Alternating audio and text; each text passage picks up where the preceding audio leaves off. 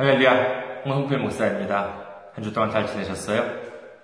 오늘 먼저 말씀부터 읽어드리겠습니다. 오늘 말씀 시편 50편 23절이 되겠습니다.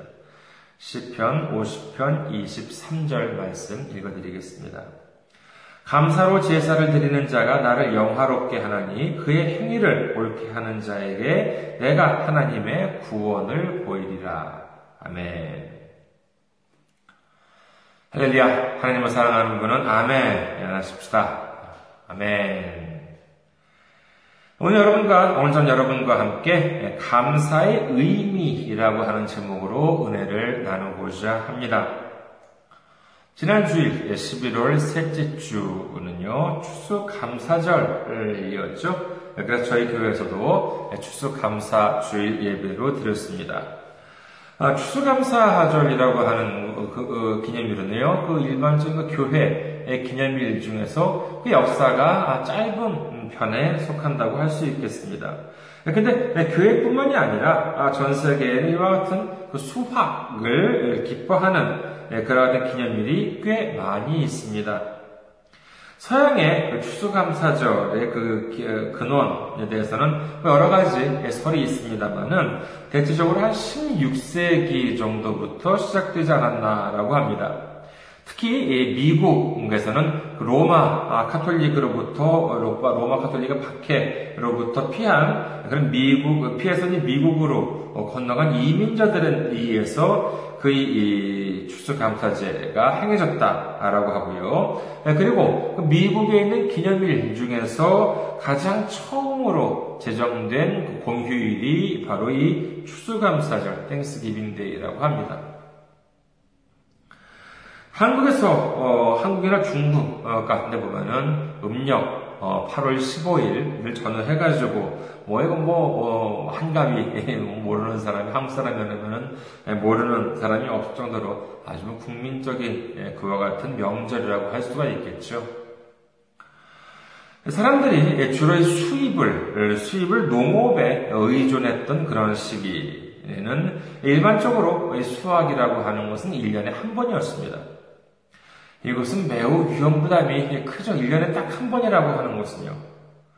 아, 물론 지금도 변홍사는 뭐 1년에 한, 대체적으로 1년에 한 번 수확을 해주면은, 근데 만약에, 만약에 뭐 일단 홍수나 아니면 천재지변 같은 것이 이제 뭐 가뭄이든지 뭐 이제 이런 것들이 있다 하더라도 보험이나 아니면은 뭐 국가에서 여러 가지 이제 그러한 보상 같은 그거 같은 제도가 있다고 들은 바 있습니다만은 옛날에는 뭐 그런 게 어디 있겠습니까? 어, 재해 같은 걸로 뭐, 어, 그, 뭐 정말 그 재해로 그 해에 수확을 할 수가 없으면 그럼 뭐 끝장이죠. 어, 그 뭐, 어, 정말 그 한 해, 그 딱 그때의 그 시기에 수확할 수 있는 그 시기에 수확을 할 수 있느냐, 없느냐라고 하는 것은 자기 본인만이 아니라 한 가족의 정말 1년 동안의 생활이 달려 있었다라고 해도 과언이 아니었을 것입니다. 그렇다면 이런 그 추수제, 아니면 수학제, 뭐 이렇게 여러 가지 있지만은요. 예, 근데 추수제와 추수감사제, 예, 추수절, 추수감사절, 이 차이는 뭘까요?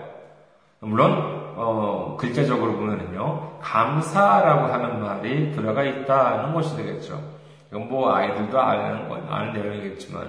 자, 그러면은, 뭐 글자로는 그렇다고 치더라도, 그러면은, 어, 거기에 담겨져 있는 의미, 추수절, 추수감사절, 어, 차이가 있을까요? 없을까요? 차이가 사실은 무척 큰 차이가 있습니다. 어떤 차이냐라고 하면요. 여러분께서는 이 감사라고 하는 네, 그와 같은 감정을 가진 적이 있으세요? 없진 않으시겠죠. 그렇죠? 네, 감사라고 하는 마음을 자, 내가 느꼈을 때 그때는 한번 떠올려 주시기 바라겠습니다. 아, 감사하다라고 하는 네, 그와 같은 느낌이 들었을 때, 그와 같은 감정이 있었을 때, 어떤 느낌이 드십니까? 어, 그냥 감사라고 하는 것이 막연하기만 한 네, 그와 같은 감사예요? 그렇지가 않습니다. 감사라고 하는 그와 같은 감정을 품을 때는요, 필연적으로 그 감사의 상대라고 하는 것을 머리에 떠올릴 수밖에 없습니다. 그것이 자연스러운 것이죠. 그것도 막연한 그러한 상대가 아니라 대체적인 경우에는 구체적인 상대방의, 상대방이 내 머릿속에 떠오르게 됩니다. 예를 들어서 누군가가 나를 도와주었다. 누군가가 나한테 선물을 주었다. 누군가가 나를 칭찬해 주었다. 아니면은 누군가가 나한테 잘해 주었다. 라고 할 때, 예, 그래, 그럴 때 사람들은 이 감사의 마음을 느끼게 됩니다만은, 당연히 그때는 그 구체적인 누구라고 하는 것에 있어가지고의 감사라고 한다는 그런 마음, 그 누구라고 하는 예, 그 상대방 대상을 향해서 감사라고 한다는 감정이 드는 것이죠. 만약에 내가 내 힘으로 농사를 해서 내 힘으로 수확을 했다라고 믿는 사람은 기뻐할지는 모르지만 감사하다는 생각은 들지 않을 것입니다. 당연하겠죠. 왜냐라고 하면은 이 감사라고 하는 그러한 감정은 다른 사람한테 하는 것이지 자기 자신한테 하는 것이 아니기 때문에 그렇습니다. 자기가 아닌 다른 사람의 힘에 의해서 뭐 다른 힘에 의해서 무언가가 이루어졌을 때 사람들은 그때 감사라고 하는 감정이 드는 것입니다. 스포츠를 한번 봅시다. 스포츠를 보면은요, 글쎄요, 탁구나 아니면은 골프는 어떨까요? 예를 들어서 큰 시합에 출전을 해서 아주 우수한 어, 성적을 올리기 위해서 그야말로 정말 그 잠도 자지 않고 어, 정말 열심히 노력을 한 결과 우승했다. 그것만으로 우승을 했다라고 생각하는 사람이 있다면은 그 사람은 기뻐하긴 하겠지만은 감사를 하지는 않을 것입니다. 그러나 감사하는 사람은 어떤 사람이에요? 감사하는 사람은 자신의 노력, 그것만이 아닌 다른 힘에 의해서 이루어졌다. 이렇게 생각을 하기 때문에 그 대상에 대해서 감사를 한다는 것입니다. 우리 인간은 때로 보면은요, 자신의 힘을 지나치게 신뢰하는, 좀 과잉되게, 과, 과잉되게 신뢰하는 그와 같은 경향이 보입니다. 인간의 학문으로, 인간의 과학으로, 인간의 사상으로 무엇든지 규명할 수 있다라고 믿고 있는 그와 같은 경향이 있는 것이죠. 하지만 과연 그렇습니까? 예를 들어서 과학은 어떻습니까? 과학이야말로 인간이 믿어야 할 것이고 과학으로 증명할 수는 없다라고까지 아주 호언장담하는 분도 계십니다. 하지만 조금 생각해 보십시다. 인간은 불과 400년 전까지 태양이 지구 주위를 돌고 있다고 생각을 하고 있었습니다. 이것이 과학입니다. 많은 뼈가 발견된 공룡, 그래서 공룡에 대해서 많은 것이 밝혀졌다고 생각을 합니다. 그러나 절대로 밝힐 수가 없는 것, 그것은 뭐냐라고 하면은 공룡의 색깔입니다. 공룡의 당시 어떤 색깔을 하고 있었는지 그것을 규명을 할 수가 없습니다. 그것이 과학입니다. 인간의 유전자의 복제, 인간은 유전자 복제의 이 실수, 에러죠. 유전자 복제의 실수에 의한 돌연변이로 탄생했다. 이것이 과학입니다. 이것이 이른바 진화론입니다만은요, 생각해보면은요, 여러 가지 의미로 참 흥미롭습니다. 이 진화론이라는 것이요. 이 진화론 얘기를 하면 자세하게 하면 이것만으로 시간이 다 되어버리기 때문에 가급적 좀 짧게 한다면 이렇습니다. 우선 바다에 생명체가 있습니다. 그리고 그 속에 어떤 특별한 물고기 속에서 갑자기 자 유전자의 복제의 실수에 의한 유전자 복제 실수에 의한 돌연변이로 탄생한 일부 특수한 물고기들이 있습니다. 오늘 지금 잠깐 말씀드렸는데 이 유전자 복제의 실수에 의한 돌연변이 몇 번 나옵니다. 아무튼 바닷속에 있는 어떤 특정한 물고기 사이 물고기 중에서 이 유전자 복제의 실수에 의한 돌연변이로 탄생 일부 특별한 물고기들이 갑자기 무슨 일을 저지르기 시작하느냐? 육지를 향하기 시작합니다.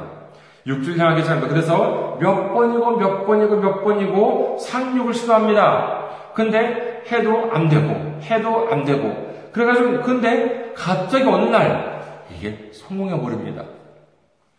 그리고 그때까지, 그때까지는 이제 아가미죠. 아가미로 이제 호흡을 하고 있었습니다만은, 그로부터는 이제 폐라고 하는 것이 생겨서, 이제 폐로 호흡을 하기 시작합니다.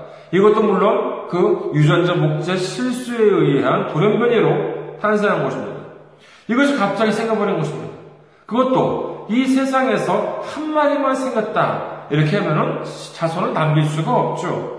그리고 그것만이에요. 그와 같은 돌연변이가 아무리 두 마리 이상 일어났다 하더라도 멀리 떨어진 곳, 한, 한 마리는 한국에 있고 한 마리는 미국에 있고 이렇게 멀리 떨어진 곳에 일어났다라고 하면은 역시 자손을 남길 수가 없습니다. 만나지 못하니까 결혼을 못하잖아요. 네, 그러니까는 자손을 남길 수가 없습니다. 그러면은 이와 같은 어마어마한 우연이 우연이라고 한다는 것이 어느 날 갑자기 그것도 지리적으로 매우 가까운 곳에 일어났다는 것입니다. 그리고 행복하게 예, 정말 그 어, 둘은 만나가지고 어, 결혼 그, 정말 그 돌연변이의 산물이 자손을 남겼다.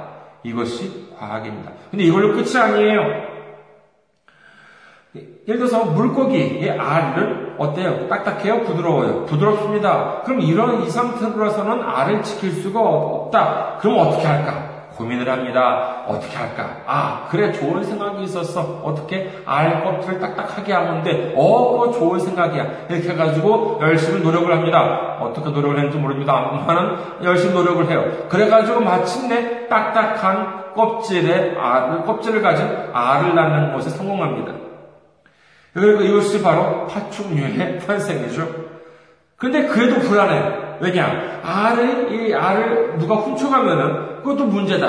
야, 그럼 어떡하지? 아, 좋아. 그래. 몸 속에서, 몸 속에서 알을 부화시켜서, 어, 이렇게 그, 어, 부화시켜서 이 그 새끼를 낳자. 그러면은 알이 훔쳐질, 아, 도난당할 그러한 염려도 없지 않느냐. 이렇게 생각한 것입니다. 그래도 열심히 노력을 했어요. 역시 어떻게 노력을 했는지 모르겠습니다만 열심히 노력을 한 결과 드디어 몸 안에서 부활을 해서 새끼를 낳는 데 성공한 것입니다. 이것이 뭐냐? 포유류의 탄생입니다. 그리고 그 속에서 갑자기 이것도 또한 그 유전자 복제의 실수에 의한 돌연변이에 의해서 두 달, 두 발로 걷는 것이 나타나기 시작했습니다. 그리고 이것은요, 손을 쓰기 시작해요.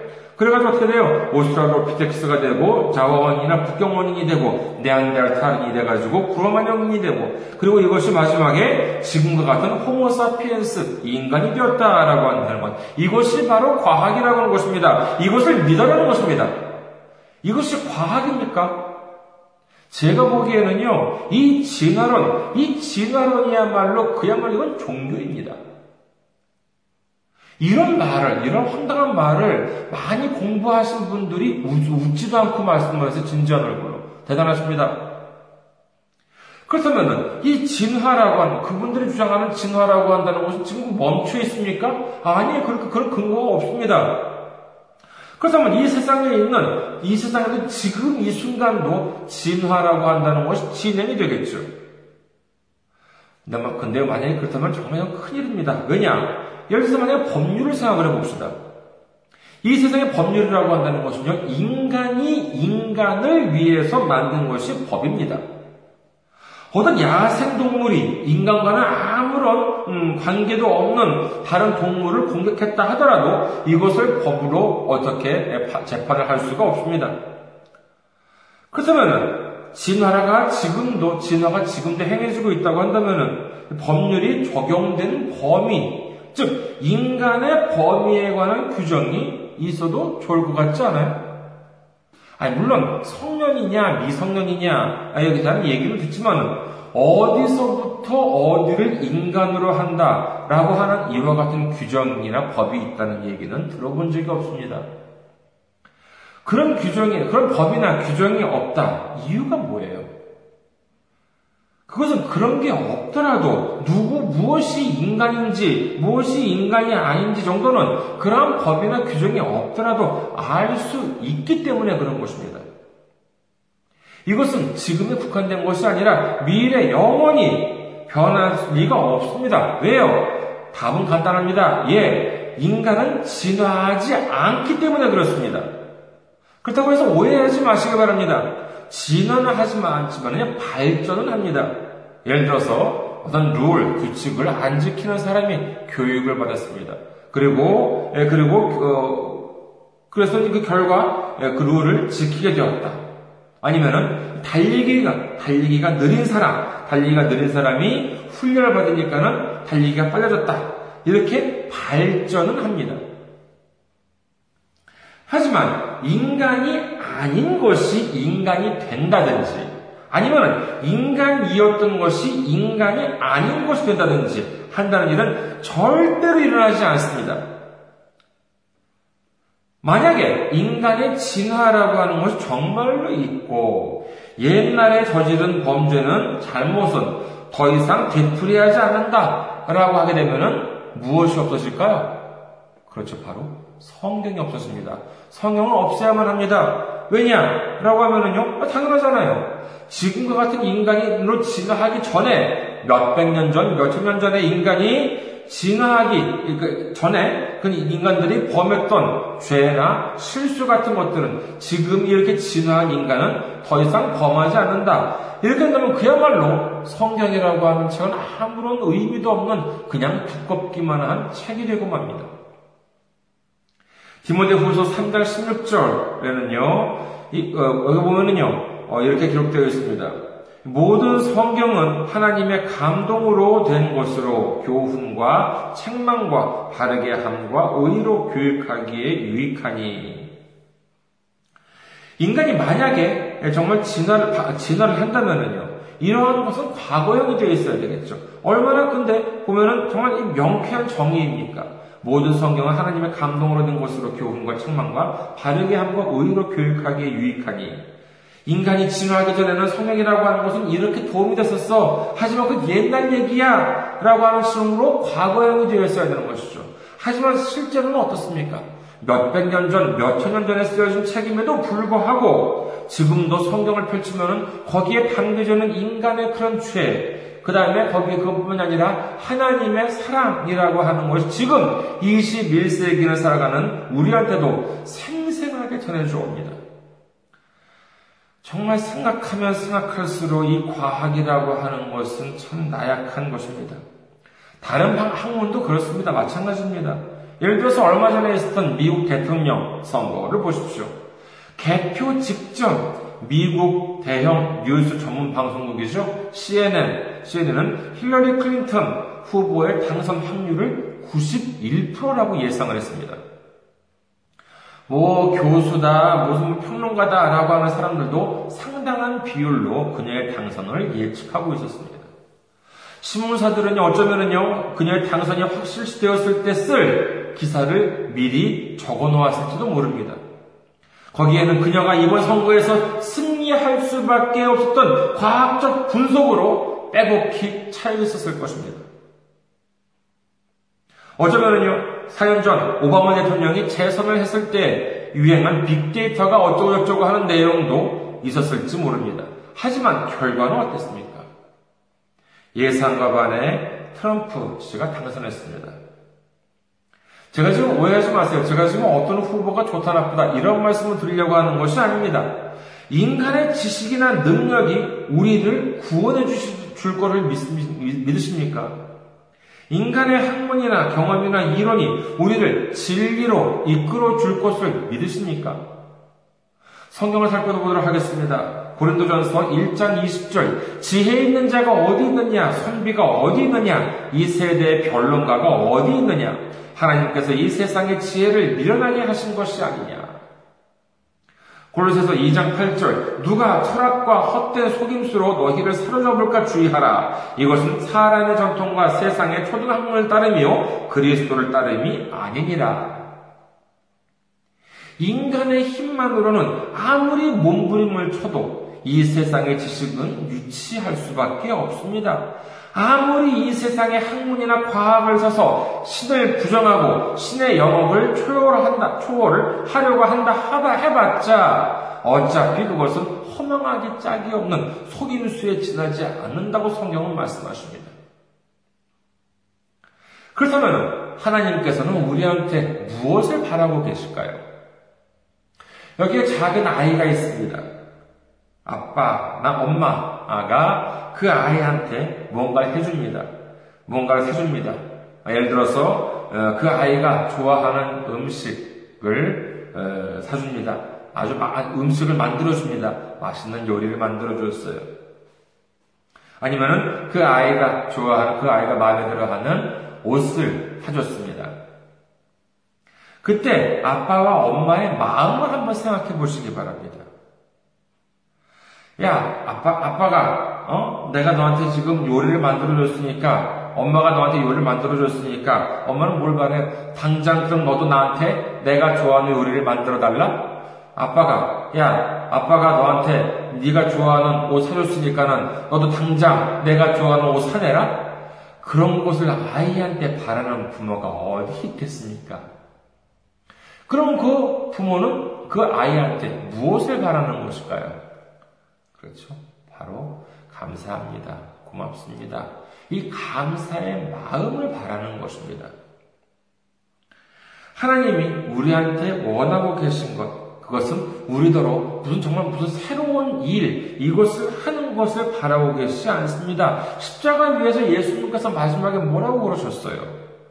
요한복음 19장 30절 예수께서 신 포도주를 받으신 후에 이르시되 다 이루었다 하시고 머리를 숙이니 영원히 떠나가시니라. 다 이루었다. 모든 것이 다 이루어졌다라고 말씀하셨습니다. 그럼 우리는 무엇을 해야만 됩니까? 마가복음 5장 36절에 보면은요, 예수께서 그 하는 말을 곁에서 들으시고 해당장에게 이르시되 두려워하지 말고 믿기만 하라 하시고 로마서 10장 9절 네가 만일 내 입으로 예수를 주로 시인하며 또 하나님께서 그를 죽은 자 가운데서 살리신 것을 내 마음에 믿으면 구원을 받으리라. 우리들이 하나님께 감사의 말씀을 드리는 것, 이것은 어떤 뜻이겠습니까? 우리, 일단 무엇보다도요, 그저 우리는 성경에서 뭐라고 말씀하시냐? 그리, 그, 예수 그리스도를 믿으면 된다 라고 이제 성경은 말씀하시는 것이죠.